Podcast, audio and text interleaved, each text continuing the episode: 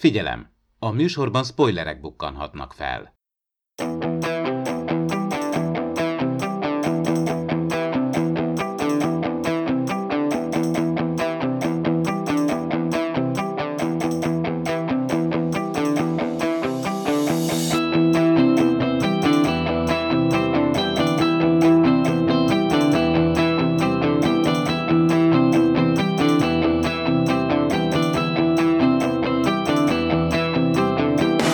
Szeretettel köszöntöm a kedves nézőket és a kedves hallgatókat. A Star Trek: Picard harmadik évadával tovább haladunk. Most a 17 Seconds című epizódról lesz szó. Ez ugye a harmadik rész a harmadik szezonban, és a fedélzeten már itt van velem Ysu és Nocadlee. Sziasztok! Szia! Hello, sziasztok! Sziasztok! Én pedig Csaba vagyok. Na, hát a múlt héten valahol ott hagytuk abba, a második résznek a végén, hogy fény derült a hatalmas nagy titokra, vagyis Picard és Jack Crusher relációjára, és akkor mindenki leült a helyére, és a Titánon egységes erővel kezdett el működni a csapat, és hát elmenekültek a közeli felhőbe, vagy csillagködbe, vagy nem is tudom mi ez, talán majd később ez jobban kiderül, hogy miről van itt szó. És az a aranyos az egészben, hogy hát van itt két tiszt, akiket külön arra a célra delegáltak, hogy ott hátul nézzenek ki a hátsó ablakon, és figyeljék, hogy vizuálisan mi a helyzet, hogy jön-e az Amanda Plummer, és éppen támad-e, és ezt ők közvetítik a kapitánynak a hídra. Na de talán itt az első fontosabb és érdekesebb jelenet, az egy 20 évvel korábban, vagy hát évtizedekkel korábban játszódik, nem írnak ki pontos dátumot és időt, csak annyit, hogy hát egy kicsit visszaugrunk. Itt Riker és Picard beszélget a Ten Forward nevű bárban, és hát ez abban az időben játszódik, amikor Rikernek megszületett a kisfia Tadeusz, akit hát azóta már el is vesztett sajnos a Riker-Troi házaspár. És ez egy elég hangulatos beszélgetés, némiképpen meg is alapozza ennek az epizódnak a fő történetszálát, de hát itt egy kicsit rásegítettek a technológiával, a CGI-jal, hogy visszafiatalodjanak a színészeink, és hát ez engem meglehetősen kizökkentett. Nem tudom ti, hogy értékeltétek ezt a drasztikus visszafiatalítást? Hát kissé sokkoló volt, az biztos. Igen, és ráadásul teljesen kivett az epizódból az, hogy így néznek ki a szereplők. És hát ugye láttunk már korábbi filmekben is hasonlókat, Star Warsban, Trónban, akármiben, és ott sem működött még igazán. Nem hiszem, hogy lett volna. Erre mindenképpen szükséges lett volna. És egy tök jó jelenet volt, aminek az értékéből nagyon sokat veszítettünk azáltal, hogy teljesen kivette a figyelmet arról, hogy miről beszélnek, az, hogy néznek ki. Igen, egy nagyon fontos jelenet volt, egy Csehov puskája, mint később kiderül, tehát gyakorlatilag keretet ad az epizódnak, és a 17 Seconds, ami az epizód címe, és arra utal, hogy ez a 17 másodperc, ami alatt Riker apává vált tulajdonképpen, az ahogy elkezdett aggódni a gyerekéért, és ez igazából egy nagyon érzelmes jelenet, és fontos, hogy ugye bevonódjon a néző, hogy kapcsolatot találjon a színészekkel, és az, hogy itt ennyire erős volt a CGI, valóban az ember szinte nem is figyelt arra, hogy mit mondanak, pláne, hogy mit érez közben, hiszen azon szörnyűködött, hogy néznek ki. Én egyébként nem értettem, hogy ez miért van 20 évvel ezelőtt. Tehát ugyanezt meg tudták volna csinálni a Titánon éppen a jelen helyzetben is, amikor van 5 perc 20-ásnyi idejük, hogy megbeszéljék azt, hiszen a Picard csak most tudta meg, hogy apa lett, tehát ehhez Riker mint apa hozzá tud járulni néhány tanácssal, tehát hogy ezért így kicsit furcsa volt, miért olyan fontos, hogy 20 évvel ezelőtt kapjuk meg. De ha meg 20 évvel ezelőtt kapjuk meg, akkor talán a sminkesek is elegek lettek volna, lehet, hogy nem kellett volna Igen, én megkockáztatom, hogy ennyire nem kellett volna hozzányúlni a színészekhez, hanem kicsit befesteni a Rikernek a szakállát, meg a haját, Patrick Stewart meg úgyis egy kortalan, egy időtlen jelenség, lehet, hogy ilyen praktikus effektekkel, meg egy nem ennyire vastag CGI-jal, mert én azt hiszem, hogy az első évadban is volt ilyen CGI-os, amikor a Raffival beszélget az akadémián a Picard, mint hogyha ott is lett volna ilyen, de ott nem ott volt ennyire. Ott sem volt ennyire erős. Igen. Ez most azért volt nagyon erős, mert mi pontosan tudtuk, hogy nagyjából hogy néztek ki, és most nem úgy néztek ki, mint 20 évvel ezelőtt kinéztek. És megkockáztatom, hogy ha igazából békén hagyják őket, akkor jobban hasonlítottak volna 20 évvel korábban magukra. Még Riker is. Szerintem. Igen, és ráadásul hiába a kinézet, a Patrick Stewart hangja a mostani hangja. Uh-huh. Tehát lebuktatja a dolgot. Nincs rá igazából jó megoldás szerintem. Igen, itt említetted ezt a Star Wars-t. Nekem ott a moziban nem volt róla fogalmam, hogy ez fog történni, és amikor megláttam ott talán a Tarkin volt az, akit így a színész... Jaj, a hercegnő. Igen. A Tarkin jelent meg először, és ott nem tudtam, hogy mi bajom van. Tehát láttam valamit a vásznon, és nem esett le, hogy basszus, valami nem stimmel. Hát itt nem is az, hogy ez a színész már valószínűleg nincs köztünk, hanem úgy nem volt természetes. És csak hosszú másodpercek teltek el, mire leesett, hogy basszus, hát ez egy CGI, vagy egy ilyen deepfake karakter. De én azt mondom, hogy talán az sem volt ennyire szörnyű, és mondok még egy példát, a szegény Paul Walker, amikor elhunyt, akkor a Halálos Iramban aktuális epizódját ott is CGI jelenetekkel helyettesítették, ott meg én észre sem vettem, hogy ilyen történt. Tehát szerintem lehet ezt jobban csinálni, ez lehet, hogy nem egy ilyen cutting edge CGI, amit itt használtak. Tarkin, ha visszatérve Tarkinra, nem is lett volna muszáj, hogy látjuk az arcát, ha csak mindig... Ha nem fordul meg. Nem fordul meg, mögötte van a kamera, vagy egy kicsit oldalról, simán lehetett volna adni egy bármilyen színészt. De akár újra is lehetett volna castingolni végül is. Mon Mothmának hogy már megint Star Wars-ról beszélünk, Mon Mothmának az új karaktere, új színésze pontosabban, tökkel jól hozza azt a régit. Bár a régének sem volt túl nagy szerepe, de azért azt a feelinget egy pár praktikus effektel meg lehetett oldani. Viszont visszatérve ide az TNG-hez, itt nem tudtuk volna lecserélni őket fiatalabbra, hiszen láttuk volna őket még fiatalabbnak, tehát igen, hogy a kettő között kellett belőni őket, és ott nem tudtunk másik színészt adni. Én mégis azt mondom, hogy Jonathan Frakes nem változott olyan sokat az elmúlt 15-20 évben, szerintem majdnem ugyanúgy néz ki, csak őszebb a haja, mint amikor utoljára a Nemezisben láttuk. Tehát igazából én azt gondolom, hogy sminkel, világítással is meg lehetett volna oldani hihetőbben azt. De furán, mert volt ugye az All Good Things, a TNG sorozat finálé, ahol ugye a 25 évvel idősebb karaktereket hozták, és ott ugye a Rikert egyszerűen megoldották azzal, hogy őszebbre festették a haját. Most ugye ezt kéne visszafelé megcsinálni, hát amit Picarddal műveltek, az meg vicces volt, most utólag 25 év elteltével, hogy hát nincs akkora különbség a Patrick Stewart fizimikájában, mint a sminkesek gondolták.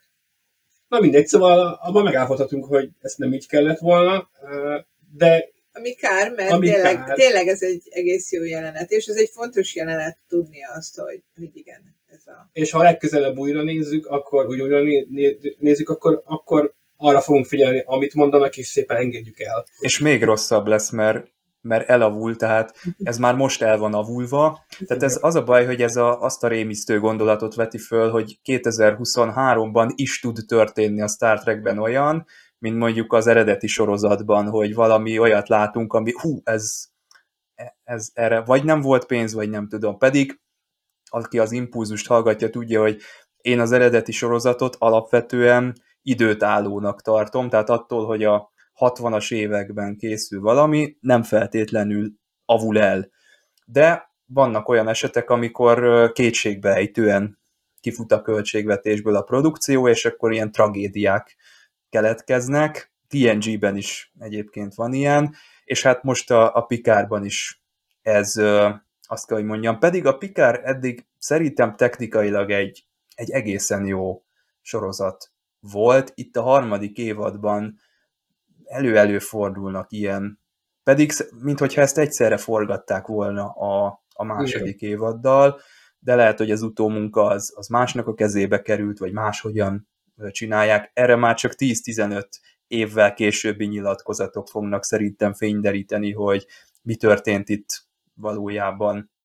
Na, engedjük el, mert szerintem szétcincáljuk szegény CGI karaktereinket. Viszont a Deanna aranyos volt, ahogy bejelentkezett. Én azt mondom, hogy inkább a Marina Sirtist láttuk bejelentkezni, mint a Deannát, de ez nem baj, mert nem is lehetett, úgy gondolom, azt a TNG karaktert úgy visszahozni. Tehát ez a hozd a viszkit, vagy nem tudom mit mond, ez tipikusan Marina Sirtis. Igen, kicsit nem is volt karakterben, tehát betudhatjuk fiatal anyaságának, bár volt már fiatal anya a TNG-ben is, legalább egy hétig, tehát láttuk, hogy más a dolog. Igen, kicsit fura volt, de ugyanakkor vicces. Igazából nem volt olyan komoly súlya, hiszen viccelődni akart ezzel a sorozat, és így letudhattuk. Valószínűleg igen, az igazi Deanna Troi kicsit másképp reagált volna ebben a helyzetben talán. Meg azért a TNG-ben a Troi karakterével mindig is szenvedtek egy kicsit, hogy akkor most mit csináljanak szegénnyel. Aki, tehát az egy kicsit vicces volt már, hogy sosincs ott a hídon, amikor éreznie kell valamit, amikor meg ott van, akkor meg nem érez dolgokat, amiket kellene, és ez egy csomó problémát felvetett. Aztán persze találtak neki jó, nagyon jó kis epizódokat. Nagyon jó volt a nyelvekkel, nagyon jó volt a gyerekekkel, nagyon jó volt, amikor beolvasott a Picardnak rendszeresen, tehát nagyon jó volt a kettejük jelenetei. Igen, amikor ilyen lelkiismeretet játszott a Picard. Pont azt a múltkori epizódot együtt néztük, azt hiszem, amikor a Picardnak egy kicsit hevesebben lépett fel az irodájában. Igen. Az tényleg jól állt neki. Úgyhogy voltak azért egész jó jelenetei, meg amikor felvett az egyenruhát, akkor jött a Jellico, és ráparancsolt. Jellico ráparancsolt, IQ felment 20-szal. És... Jó, hát én nekem a Parallel Sim epizód, az a nagy hosszú kék ruha, az nekem nagy kedvencem volt annak idején. De ha már a Troiról, meg a Rikerről beszélünk, nem mehetünk el a némi zavart éreztünk az erőben ennél, sőt nem csak az ennél a résznél, hanem az előzőnél is, ugyanis van némi időbeli kavarodás, legalábbis mi úgy érezzük, a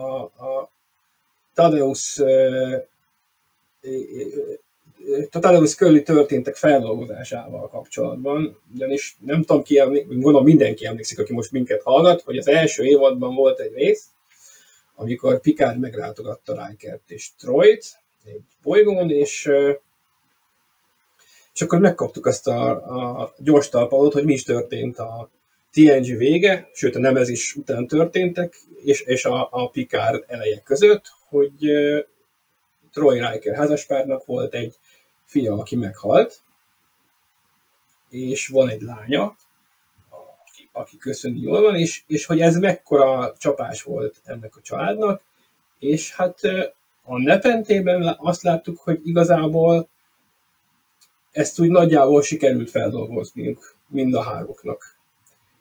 És ugye amikor itt megjelenik a harmadik évadban a Riker, akkor egy ilyen félmondatot tesz arra, hogy miért nincs ott Troy, hogy igazából jobb nekik, ha most ott nincs ott, és úgy tűnik, minthogyha, és erre ugye ebben a részben, még talán a következőben is, erre reflektálni fogunk erre a problémára, hogy Rikernek még ez mindig nincs a lezárt problémái között. Miközben a nepentében úgy tűnik, minthogyha ez egy feldolgozott trauma helyzet lett volna. Most délután miatt végignéztük a nepentét a héten, és csak annyit mond Troy, hogy we are fine, tehát jól vagyunk. És ettől azért vagyunk kifejezetten zavarban, mert hogy ez nem egy 20 évvel ezelőtti epizódról beszélünk, hanem 2 évaddal ezelőtti dologról. Nekem van egy elméletem de ez csak belemagyarázás lesz. A Riker szerintem nem érzi jól magát szárazföldön. Egyszerűen kiüresedik, vagy az a fajta érzelemmentesség, ami a Troinak nem tetszik, az megjelenik benne, és most, hogy van egy ilyen kaland, most felpesdül, és előjönnek belőle a régi érzelmek. Az, hogy most idehozták ezt a Tadeuszt, nekem is egy kicsit ez zavaros volt, de lehet, hogyha visszajön majd a Deanna, akkor egy kicsit jobban ez letisztul. Reméljük. Igen, mert igazából a Nepente tényleg azt mutatja, hogy ott már azért egy ideje küzdködnek ezzel a dologgal. Nem tudjuk pontosan, hogy mikor halt meg a Tadeusz, mert maga az epizód nem árul el erről semmit, de a Memory Alpha-n megtaláltuk az írónak a javaslatát, aki azt mondta, hogy 15 éves korában halt meg. Tehát körülbelül 5 éve már a mostanhoz számítva, és 3 évvel a Nepente előtt körülbelül. De amikor találkozunk először a Riker-ékkel, elvileg már 2-3 éve meghalt a gyerekük. És nem igaz, hogy abban a részben a Rikernek nincsenek érzelmei, mert vannak. Tehát az a kiüresedés, amiről most beszél, sajnos a 2 évvel ezelőtt nem volt benne. Tehát ez egy olyan retcon, amit nem sikerült teljes mértékig eltalálni. Tehát nem sikerült úgy harmonikusan beilleszteni a régi dolgok közé, mert most állítanak valamit, de ha megnézed a régi részt, akkor az ellent mondanak, amit most állítanak arról a korszakról. De erről szerintem majd részletesebben talán a következő résznél is tudunk beszélni. Ott is előjön. Még erősebben előjön, de már itt Tadeusz egyébként így előhozza ezt a dolgot. Hát érzelmi diszkontinuitás van. Lehet, hogy tényleg azt kellett volna csinálni, amit mondtatok az előző adások valamelyikében, hogy nem kellett volna ezt ilyen konfliktusra kifuttatni. Egyszerűen a Deanna máshol tartózkodik, a Riker segít a Picardnak, aztán valamikor meg majd találkoznak. Tehát megvan a Picardnak az a fajta, hát erős szó, hogy betegsége, de vannak olyan konfliktusok, amiket olyan erőltetettnek érzek. Nem kell mindenhol összeveszni, meg nem kell mindenhol nézeteltérést látni. Valahol csak működjenek egyszerűen a régi kapcsolatok. És karakterben működjenek. Tehát. Igen, és mivel fél mondatokról van szó, amiből következtetünk, gyakorlatilag egy másik fél mondatot, tehát nem igen, muszáj... Igen. Muszáj rögtön az első gondolatot leírni, hogy akkor ez így jó lesz. Na, viszont jön egy újabb erős jelenet. Picard és Beverly, vagy Jean-Luc és Beverly, így helyesebb, elbeszélgetnek a gyengélkedőn. Az előző epizód egy csenddel végződött, itt most egy hosszú csenddel kezdődik a beszélgetés, ez is egy jó választás, én úgy gondolom, itt az írók részéről, aztán hát kijön Beverlyből az, amire szerintem mindenki kíváncsi volt, hogy miért.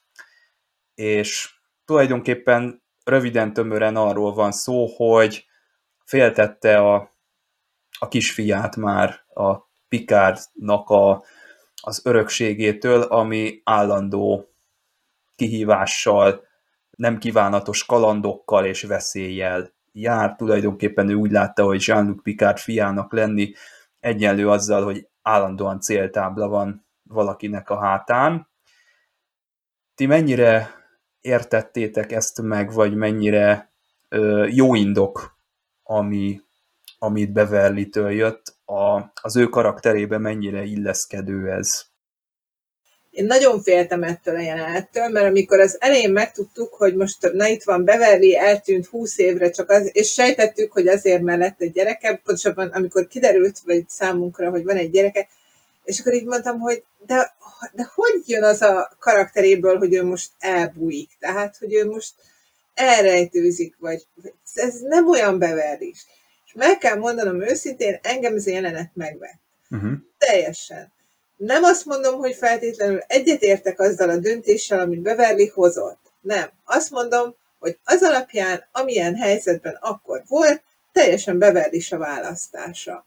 Tehát én teljesen elhiszem neki, hogy az ő szemszögéből ő ezt így érezte, és ez nem változtatja meg a karakterét, hanem jól beleillik. Azért vegyük hozzá, hogy igen. Szóval, hogyha racionálisan nézzük, akkor mondhatjuk, hogy de hát Beverly is csillagflotta tiszt, ő is ott volt az Enterprise-on, vele is megtörténtek fura dolgok. Ő is lövöldözött ott az űrlázadásba. Ő is lövöldözik össze-vissza, stb. Tehát igen, racionálisan abszolút kívülről, de hogyha igazából azt nézed, hogy igen, de ott van Wesley, akit azért csak elvesztett valamilyen szinten. És akkor most terhes, az egy megváltozott érzelmi állapot, és abban a pillanatban, amikor meg akarnám mondani ezt a Picardnak, egyrészt ott konfliktus is van köztük, másrészt ugye rögtön elrabolják a Picardt, ott abban a szituációban nagyon sok minden történik a Picardral, amit ő nem feltétlenül akar végigcsinálni, és egyszerűen visszahúzódik. És akkor azt mondja, hogy jó, később majd aztán elárulja. És mint mondja, ő árult el, hanem megmondta a gyereknek, hogy ki az apja, és rábízta, hogy keresse meg, és akkor itt előjön, hogy és akkor miért nem kereste meg, de erre majd később kapunk. De nem minden csillagflotta a kapitánynak, a csillagflottának ilyenek a mindennapjait. Tehát azt gondolnám, hogy szanaszét megyünk az univerzumban, különböző hajókon, különböző legénységekkel, és mindenkinek vannak hasonló kalandjai, beleesik egy időtörésbe, megtámadják idegen lények a hajót, aztán kibékülnek, kapcsolatot felvesznek, és bármelyik héten történik bárkivel ilyesmi. Szóval ott lehet a mérleg nyelvében az is, hogy nem feltétlenül mindenki Jean-Luc Picard, de mindenkinek, aki nem Jean-Luc, annak is lehetnek Jean-Luc Picard-os kalandjai és élete végül is. Szerintem ez az izgalom hozza az embereket a csillagflottával. Szóval ilyen szempontból nem biztos, hogy annyira megérthető. Bár nyilván mondjuk a Jean-Luc Picard a flotta zászlós hajójának kapitánya, lehet, hogy rá több veszély leselkedik, de azért én nem vagyok egyből annyira biztos, hogy a más kapitányoknak könnyebb vagy nyugodtabb az élete. Igen, de ez a kívülről, ez a racionális megnézés. De attól még ő, mint karakter, nézheti a másik irányba. Persze, ő nézheti, igen. Másfelől viszont, ahogy a show reagált meg a Picardra, az is kicsit azt mutatta, ugye, hogy velük azért egy kicsit rendelenesen sok furcsa dolog történt. Ugye, míg vannak olyan kapitányok, akiknek mondjuk egész életükben nincs annyi esemény, mint Jean-Luc Picardnak azon az egy héten, amelyiken Beverly meg akarta neki mondani, hogy terhes, meg mit tudom én. Igen, ők valószínűleg több forgatókönyvet ismernek, mint szegény show. Úgyhogy, hát igen. Én ezt kicsit úgy képzelem el, hogy ez a Beverly egyszer csak telítődött. Tehát volt egy olyan időszak, amikor ő úgy élte az életét, hogy igen, a csillagflottában vagyok, bármelyik napon bármi megtörténhet, de volt egy olyan nap, amikor úgy ébredt föl, hogy mérlegelt. Én elvesztettem a férjemet, elvesztettem bizonyos értelemben a fiamat, most egy másik fiam fog születni, és erre felrobban egy gránáta az édesapja mellett. Meg elrabolják, meg ki tudja még mi történik vele, és szerintem átkattant benne egy kapcsoló. De aztán lehet, hogy ez nem így történt csettintésre, hanem ez egy folyamat volt, minden esetre ez megtörtént, és azt mondta, hogy elég volt. Valahogy úgy fogalmaz, hogy ő odaadta az eddigi családtagjait a csillagoknak. Igen. És erre nem hajlandó tovább. Igen. Úgyhogy tökéletesen megérthetjük a Beverly döntését alapvetően. Utána megint az van, hogy racionálisan mondhatjuk, hogy de hát amikor nagy lett a Jack, akkor ő ugyanúgy bevitte a nehézségek közé, tehát ott egy kicsit... Igen. Bele lehet kötni kicsit a sztoriba, de szerintem ott, és ahogy elő volt adva, szerintem érzelmileg azért egészen jó volt. Szerintem ez egy jó jelenet volt, nekem nagyon tetszett. És tényleg én szeretem azokat a jó jeleneteket, amikor két karakter úgy tud összevitatkozni, hogy mind a kettővel tudok azonosulni. Hogy nem kell azt mondanom, hogy hát ő neki van igaza csak, és neki meg nincs, hanem hogy értem, hogy mit mond, honnan jön. Nem feltétlenül értek egyet vele, amit mond, de értem, hogy honnan jön, és értem a másik honnan jön. Erre visszatérhetünk majd a következő epizód végén, amikor ott szintén van egy kulcsjelenet. Jó, ezt majd emlékeztessetek, mert most még nem emlékszem vissza a következő epizódra, de majd, ha odaérünk, akkor ez simán. én ilyen nagy szavakat használnék, hogy én ezt ilyen történelmi jelenetnek is nevezném, attól függetlenül, hogy ki mit gondol arról, hogy a Beverlynek a motivációi azok mennyire validak, mert 7 éven keresztül láttuk ezt a két karaktert, nyilván a kettejük kapcsolatának ez a fejlődése az a 90-es évek miatt nem teljesedett ki, de azért volt valami, és láttunk a kettejük között interakciókat, meg arra utaló jeleket, hogy bármikor kitörhet a szerelem, de nem, mégsem történt meg. Aztán jöttek a mozifilmek, és itt vagyunk a Nemezis után, hát nem tudom, 20 évvel, vagy 20x évvel, 20, és... több mint 20 évvel, hát a Nemezisben volt az esküvője a Rikernek, meg a Troynak, ahhoz pár évet adjunk még hozzá. És minden, amit vártunk, az megtörtént off-screen, de igazából azt nem is akarja látni a TNG néző, hogy a Beverly besokal és elviszi a gyermekét, de ennek a hatásával, hogy ennyi idő után találkozik a két karakter, és valami volt.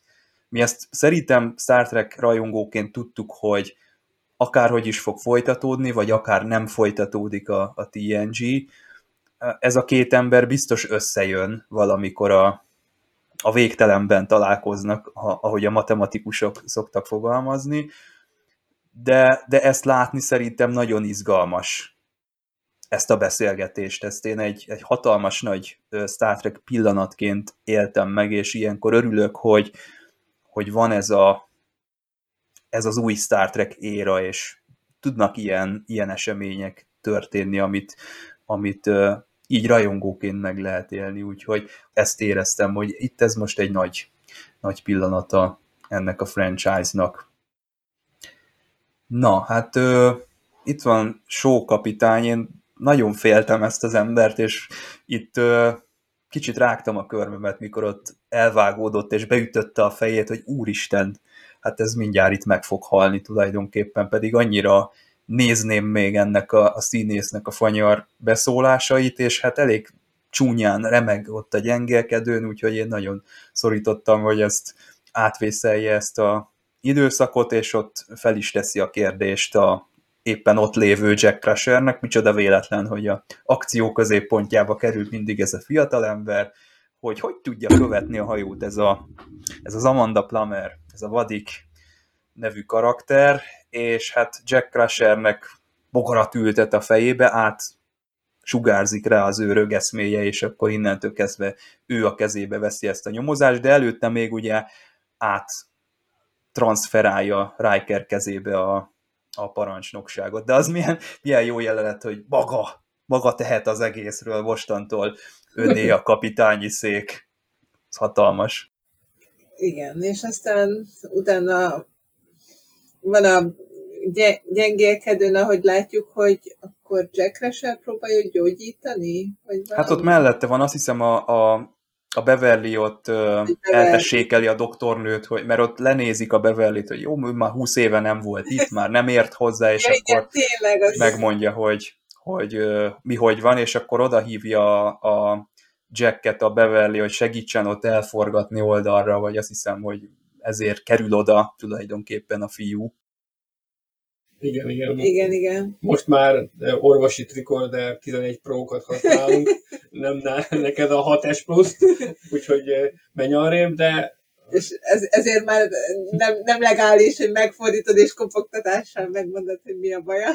Igen. Egyébként tényleg ilyen flip telefonokat használnak trikordernek, azt nem tudom, figyeltétek-e, vagy láttátok-e a neten, hogy ez tulajdonképpen ilyen kettéhajtható, ma is létező telefon, és ott egy ilyen elkársz felület jelentkezik meg, és azt beletették valamilyen keretbe, és az a trikorder, ez szerintem tök ötletes megoldás.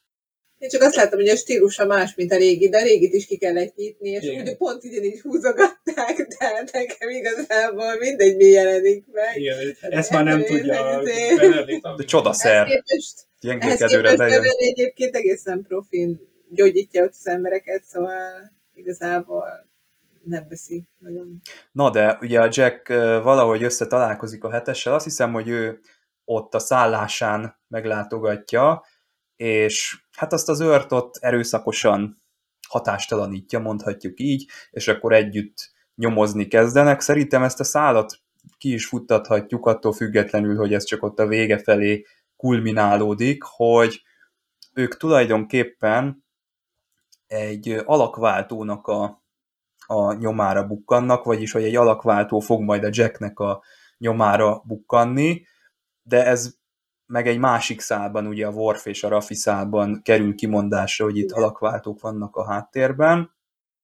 De mit szóltok ehhez az alakváltóhoz, hogy ezt szedték elő itt ilyen háttérhatalomként? Hát én azt gondoltam, hogy ez már egy lejátszott ügy. Uh-huh.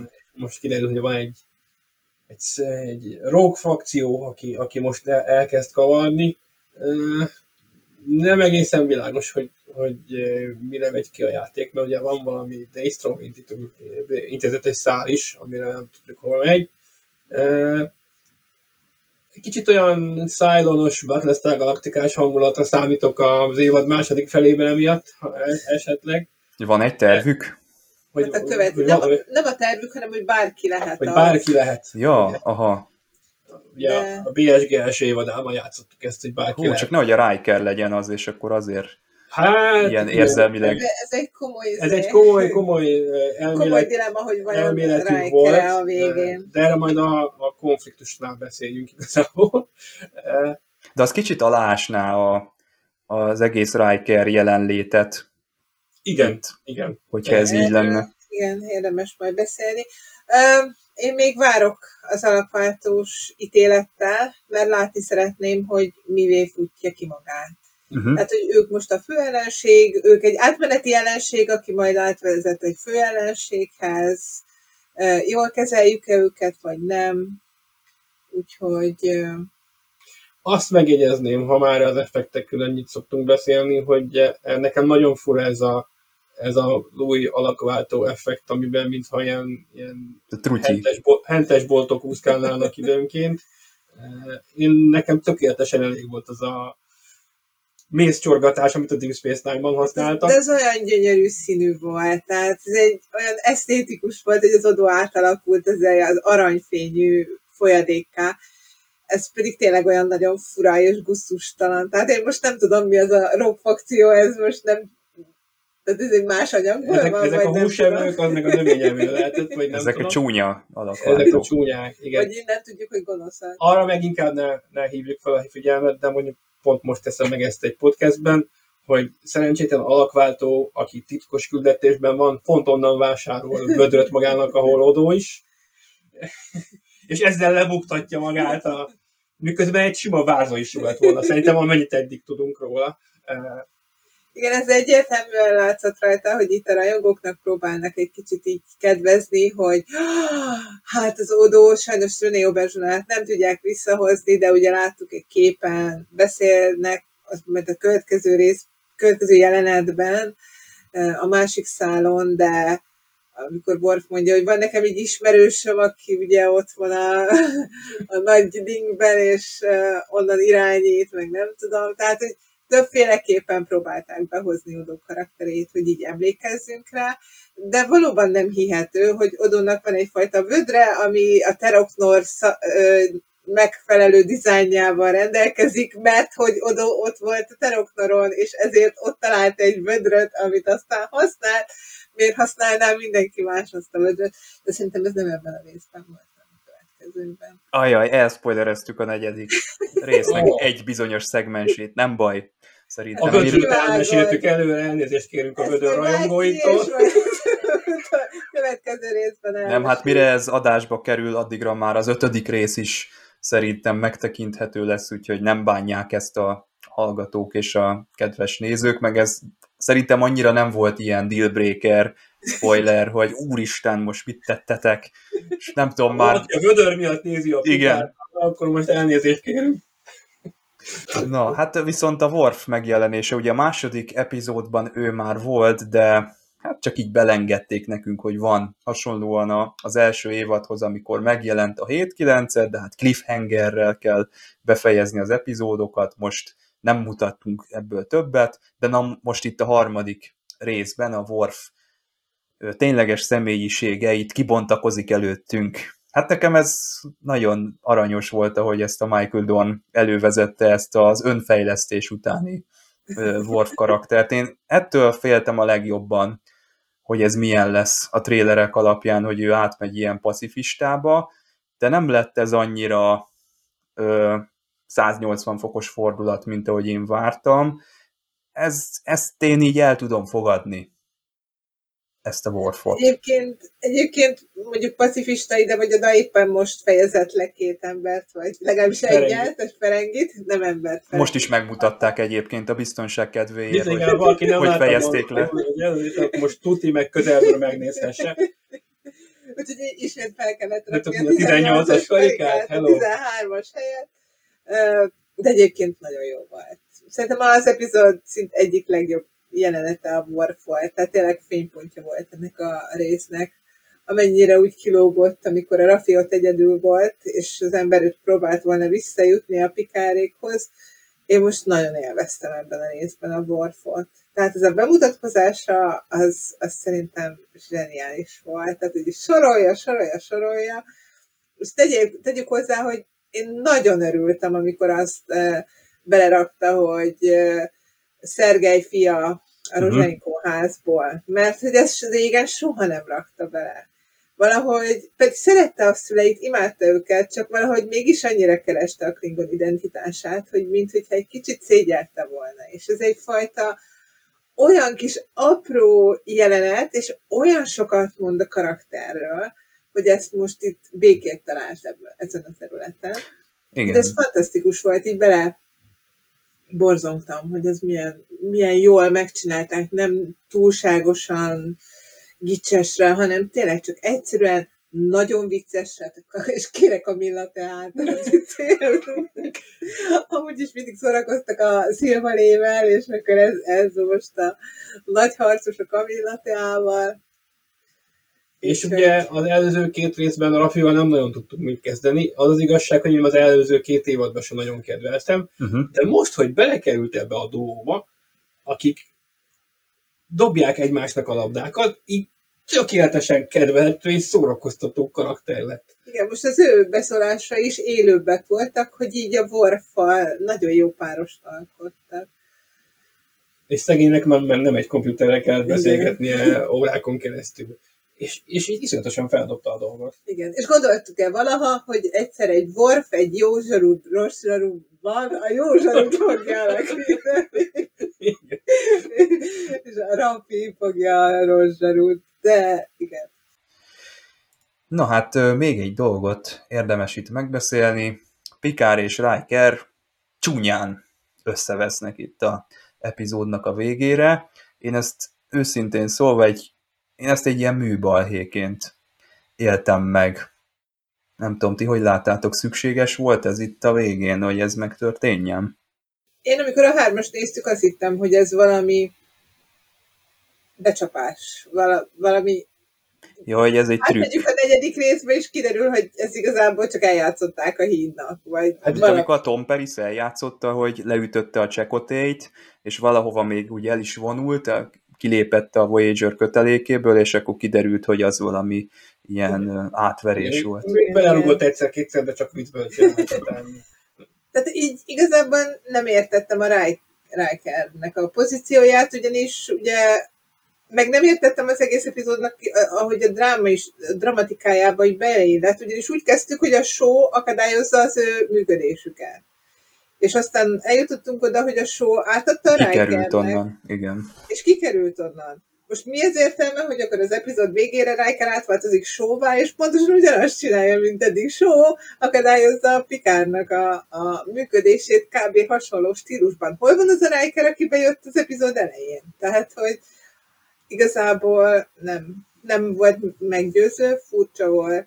De nekem egyikük se volt szimpatikus, itt a Picard se volt nekem ebben azonosulható Igen. Utólag visszagondolva, amikor már rágcsáltuk egy pár napja az epizódot, én arra tudok gondolni, hogy azt akarták bemutatni, hogy két csillagflotta karakter között konfliktus van. Uh-huh. Más gondolnak a helyzetről, az egyik azt gondolja, támadjunk, a másik azt, hogy bújjunk el és meneküljünk el. Mert tökre rendben van. Ez magában így tökre rendben lenne.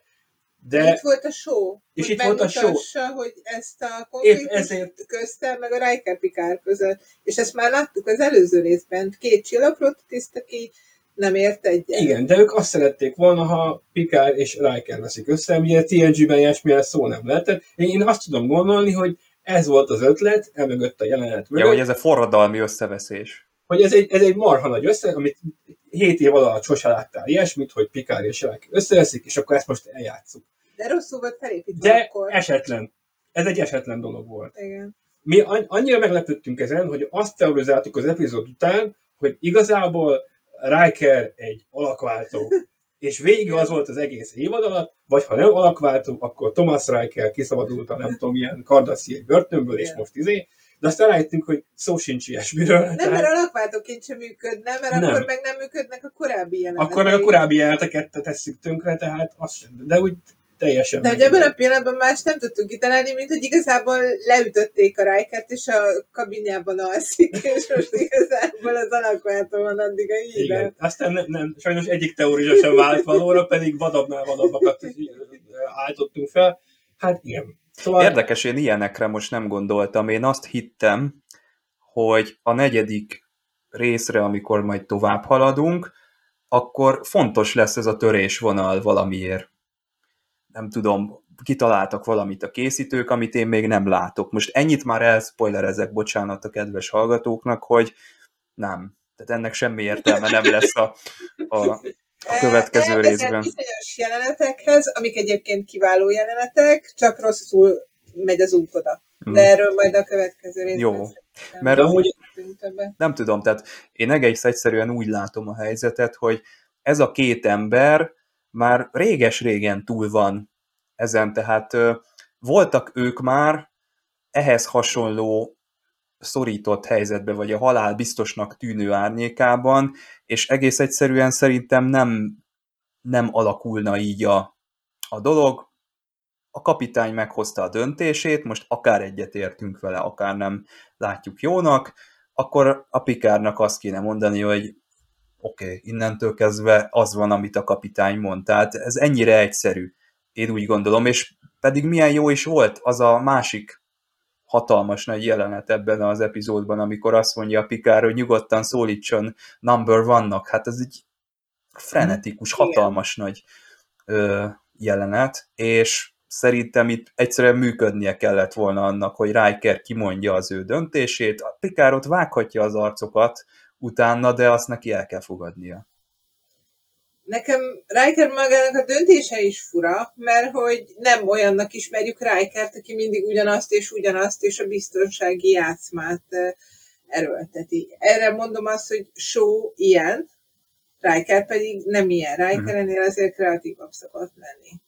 A másik, az én teória, ha mindenáron valahogy fel akarjuk tárni, hogy mondjuk Picard miért erőlteti ennyire, akkor elfelejtettünk beszélni ott a 17 másodperces jelenetéről. Igen. A liftben, ami ugye ezt megelőzi. Az is milyen szép. Amikor Jack ugye megsebesül, vagy majdnem meghal, ugye, amiközben a 7-essel akcióznak, és rájönnek, hogy changeling van, és akkor valami gázmérgezést kap, és beviszik a gyengekedőre az utolsó pillanatban, tehát az utolsó utáni pillanatban, mert talán meg is halt, és úgy élesztik vissza, és akkor Picard megy oda. És akkor ugye, hát egy kissé, hogy úgy mondjam, belénk van verve kalapáccsal, de ettől függetlenül egy... De szép, tehát ez szép. 17 másodperc alatt ő...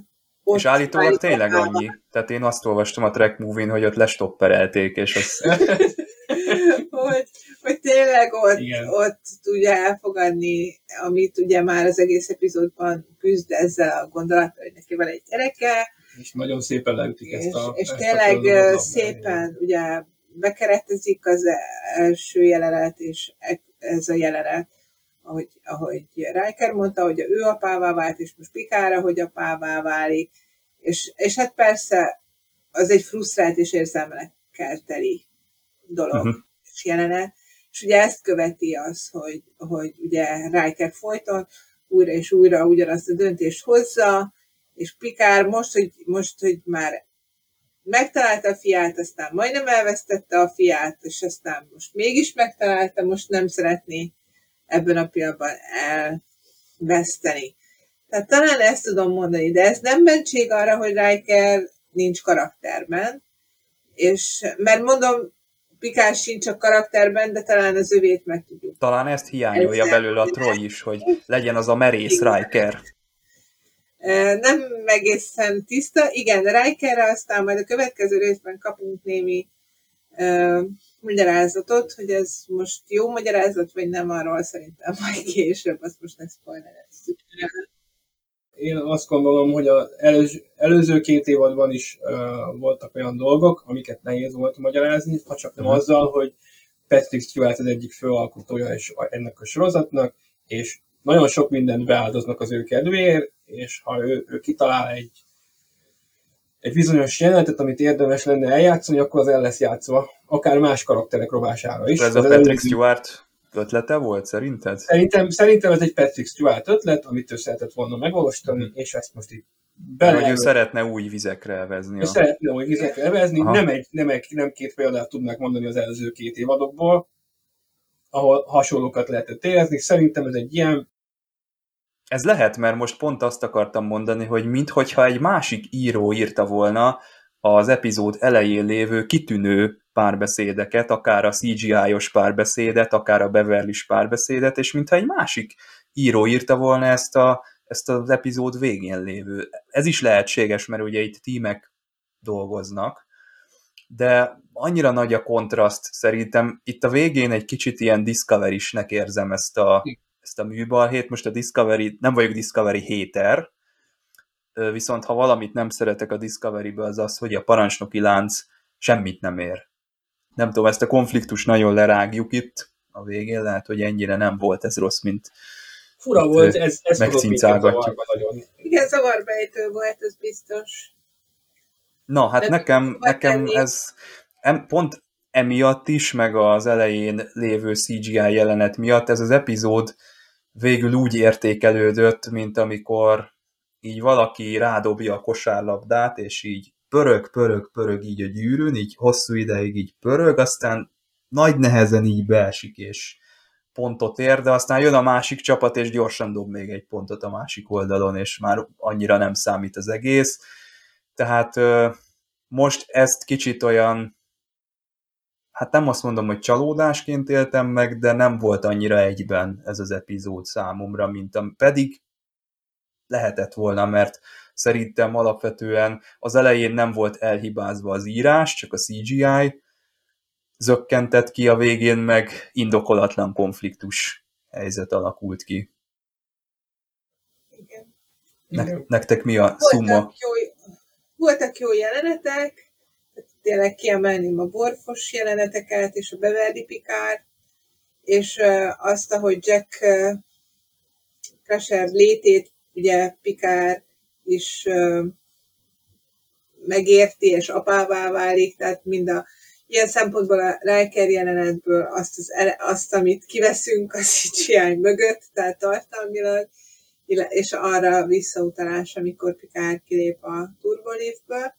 Hangsúlyoznám, ugye a múltkor mondtuk, hogy ugye Steven Bonnet kezdett eltűnni ebben a részben, ezt én pozitívumnak veszem, de határozottan visszavett a színész azokból a mannerizmusokból, ami miatt megbeszéltük, hogy elég nehéz őt nézni. És hát amikor leüti azt a fickót, akkor elég őrült. Még a 7-es is azt mondja neki, hogy maga nem normális. Ott igen, de valahogy kezdem megszokni, hogy ő most a Jack Crusher, és nem egy másik. Jó neked. Én még félek tőle. De még küzdesz vele? Nekem még nem, én még nem dolgoztam fel ezt az egészet. Én azt gondolom, hogy bár most sokat kötözködünk ezzel, meg az előző részekkel is, meg valamit követ, de azért igazából tök jó kedvelültem le ide most ezt a podcast epizódot megcsinálni, amit nem biztos, hogy meg tudtam volna tenni mondjuk az előző évadban, meg az megelőzőben. Sokkal szívesebben megyek végig ezen az évadon, mint bármelyik korábbi Picard évadon, mert sokkal inkább úgy érzem, hogy kicsit a TNG feelinget próbálja visszahozni. És igen, voltak gyenge dolgok ebben a részben, és a kosárlabda össze-vissza lebegett, de nekem az a 17 másodperces feldobás, az nekem nagyon beütött. Én is apuka vagyok, én is átéltem ezt, és tök jó, hogy a kedvenc hőseim is átmennek ezen. Nem, nekem nem 17 másodperc, nekem sokkal több, de akkor is egy élmény volt. És tök jó érzés ezt látni a kedvenc karakterben. Na hát, Ysu és Nocadlee, köszönjük megint, hogy ezt át tudtuk itt beszélni. Maradjatok velünk, kedves hallgatók, mi is igyekszünk veletek maradni, hogyha esetleg nem, vagy túl hosszú időtartam telik el két műsor között, akkor impulzuspodcast.blog.hu vagy Star Trek blogot is tudunk ajánlani olvasásra. Facebook oldalunkon néha-néha megjelenik valami, ezt is érdemes követni, úgyhogy valamikor a bizonytalan jövőben reméljük, hogy minél hamarabb, de visszatérünk. Sziasztok! Sziasztok! Sziasztok.